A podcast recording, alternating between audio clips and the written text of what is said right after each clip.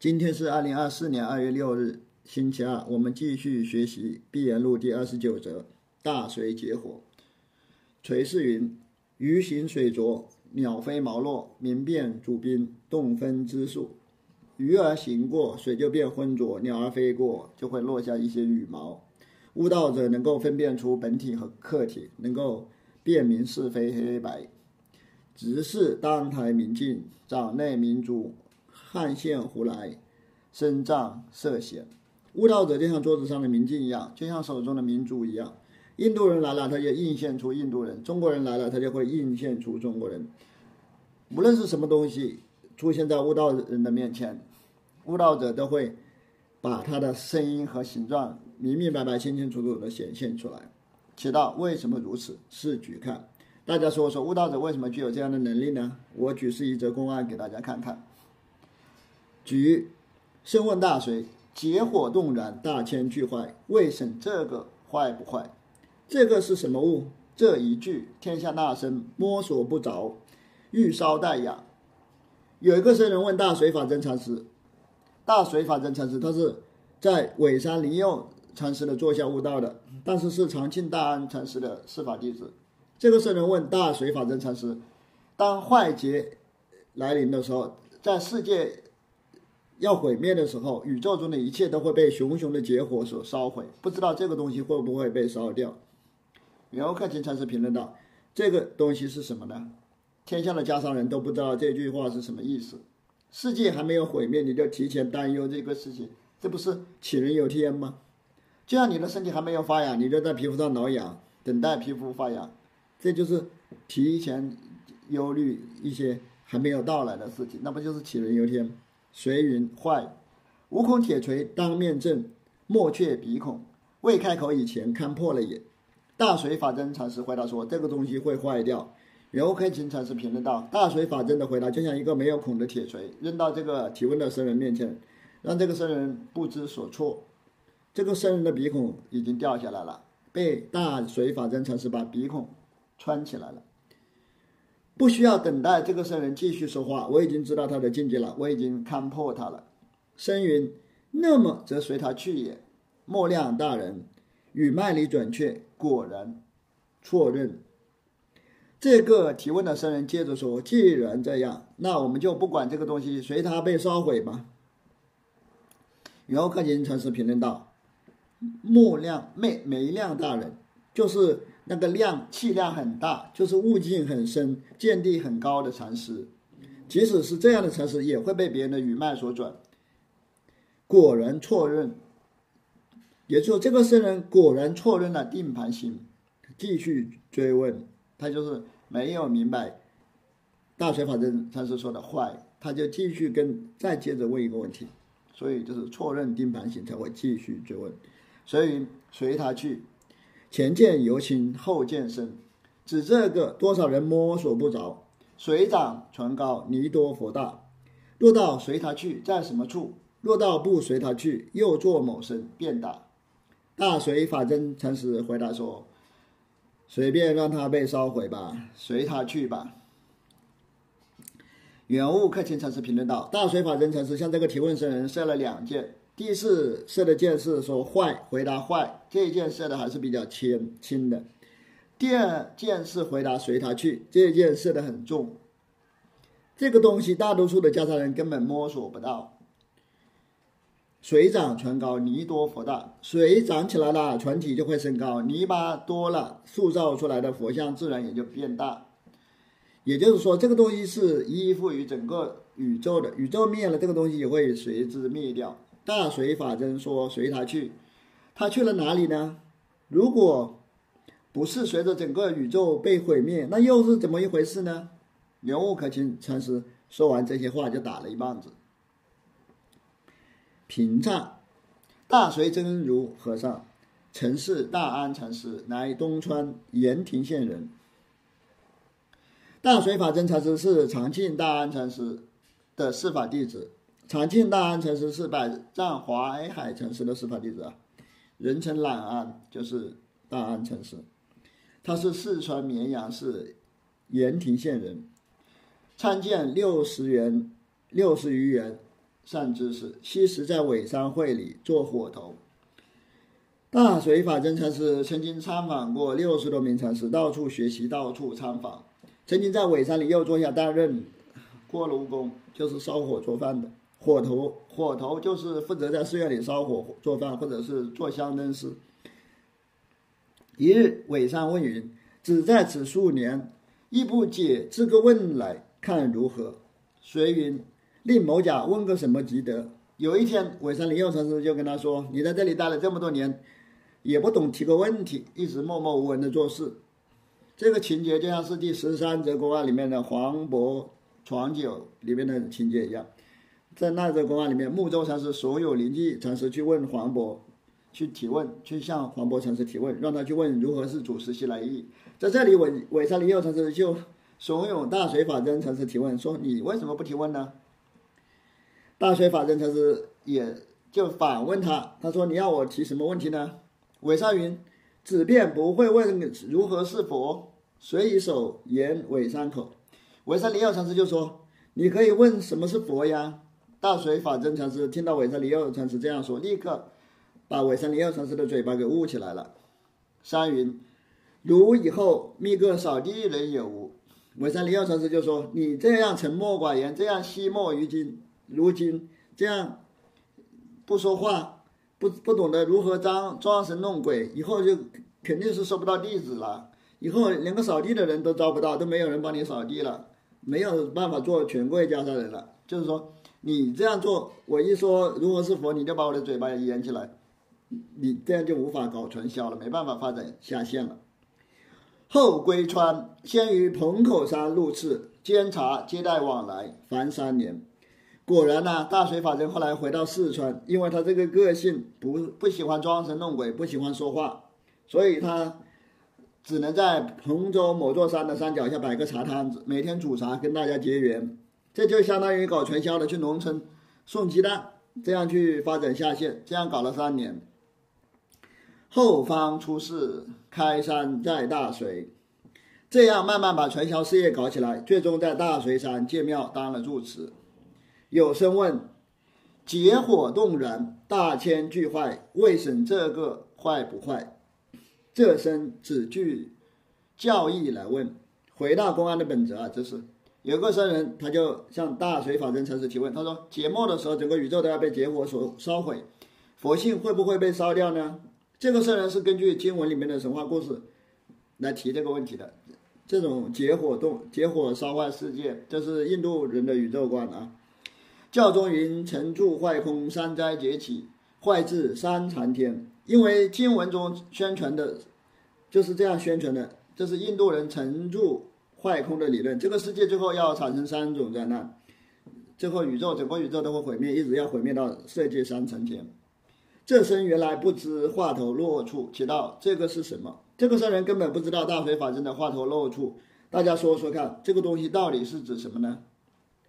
人作堕情解道，这个是众生本性。大多数人都是用四字变通去理解，说这个东西是众生的本性。随云坏，生云那么则随他去也。随云随他去。大随法真说这个东西会跟着世界一起坏掉。这个提问生说，那么就随他跟世界一起坏掉吗？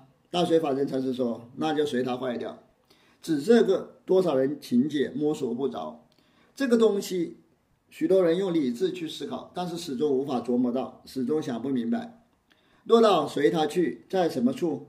若到不随他去，又做某身。如果说随他去，去了哪里呢？如果说不会随着世界毁灭，那又应该怎么去理解呢？不见到欲得亲切，莫将问来问。大家应该听说过古人这样的话。古人说，如果想要亲自领悟、获得真实的体验，就不要到处瞎提问。后有生问修山主：结火动然，大千俱坏，未审这个坏不坏？山主云：不坏。后来又有人向龙寂少修禅师问同样的问题，龙寂少修禅师说：这个东西不会随着世界一起毁灭。僧云：为什么不坏？主云。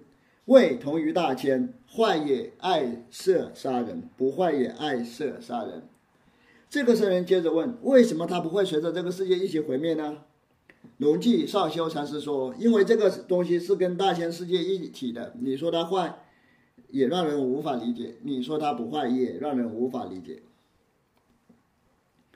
其身既不会大随说话，是他也不妨以此事为念。那个向大随法真提问的僧人，无法领会大随法真的旨意，他就一直惦记着这个问题，心心念念都想着这个问题，却持此问直往苏州头子山。后来他就去。”安徽潜山的头子山参访，头子问：“近离甚处？”僧云：“西蜀大水。”头子大同禅师就问他：“你是从哪里来的？”僧人回答说：“我从四川大水法正那里来。”头云：“大水有何言句？”深遂举前话。头子大同禅师就问：“大水法真禅师有什么样的言教呢？”这个僧人就把这个公案转述了一下。头子焚香礼拜云：“西蜀有古佛出世。”如且速回，头子大同禅师马上就焚香，对着四川的方向礼拜，一边拜一边说：“大水法真禅师就是古佛再来，你赶紧回去吧。”其身复至，复回至大水，水已千化，这身一场摩罗。这个僧人迅速回到四川大水法真的寺院，但是大水法真已经去世了，白跑一趟，一场摩罗就是很尴尬啊，这样白白瞎忙一趟，回去他已经去世了。后有唐僧谨遵提大随云：“了人无别法，随道应难能。一句随他语，千山走那声。穷寒名气夜，鬼夜里刊登。银罢孤窗外，徘徊恨不生。”后来有一位唐朝的僧人，名叫景遵，他礼拜了大水法真的骨灰塔。礼拜了大水法真的那个塔木，就写了一首诗。这首诗的意思是：万法唯心，万物皆备于我，除此之外没有其他的法，了然无别法，谁道应难能。也就是说，谁说五祖弘忍他是认可南方的慧能呢？一句随他语，千山走那山，这就是雪道禅师引用的话啊。下面雪道禅师颂文里面引用了这句话。也就是说，大水法真禅师随便说了一句“随他去”，让这个提问的僧人千里跋涉跑来跑去，他根本不懂得“随他去”的真实含义。就是说，人家叫你随他去，不要管他了，你还到处跑。穷寒名气夜，鬼夜里刊登。也就是在大水法真的塔墓前，秋风瑟瑟，蟋蟀在堆积的树叶中悲鸣。在深夜里，我像是一个孤魂野鬼一样，在大水法真的塔墓前，对着墓碑前的香灯礼拜。吟罢孤窗外，徘徊恨不生。写完这首诗后，我一个人站在窗外，来回徘徊，心中充满了遗憾，久久无法平静。这是唐僧谨遵这个诗僧他写的诗，在这里圆悟克勤引用引用了这首诗。所以写到后面引此两句送出，雪道禅师在颂文里也就化用了这首诗中的两句，也就是化用了一句随他语，千山走那山这两句。如今也不得做坏会，也不得做不坏会。现在大家也不要按照坏来理解，也不要按照不坏来理解，也就是说要超越坏与不坏二元对立去理解。毕竟做某生会，及早眼看。超越二元对立，应该如何去理解呢？你们赶紧睁大眼睛看看学道禅师的寄送吧。送，结火光中立问端，道什么？有吗？有吗？你是错了也。这个圣人在结火的光亮中提出了一个问题，就是根据佛教印度人的那种结火的理论，他提了一个问题。刘克勤禅师评论道：“学道禅师，你在说什么？道什么？有吗？有吗？他真的提问了吗？真的有这个问题吗？”学道禅师已经错过了成绩了，已是错了也，也可以说他提出这个问题就已经错过了成绩啊。那生犹至两重关，坐断此人如何救得？百爪千虫也有脚头脚底。这个提问的僧人他已经被坏与不坏的二元对立搞糊涂了，沉迷于坏与不坏的问题。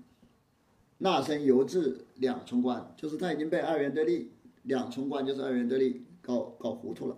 袁克勤禅师评论道：“把这个僧人抓住之后，如何才能救他呢？做断此人，就是把握住此人，如何救得？如何才能救他呢？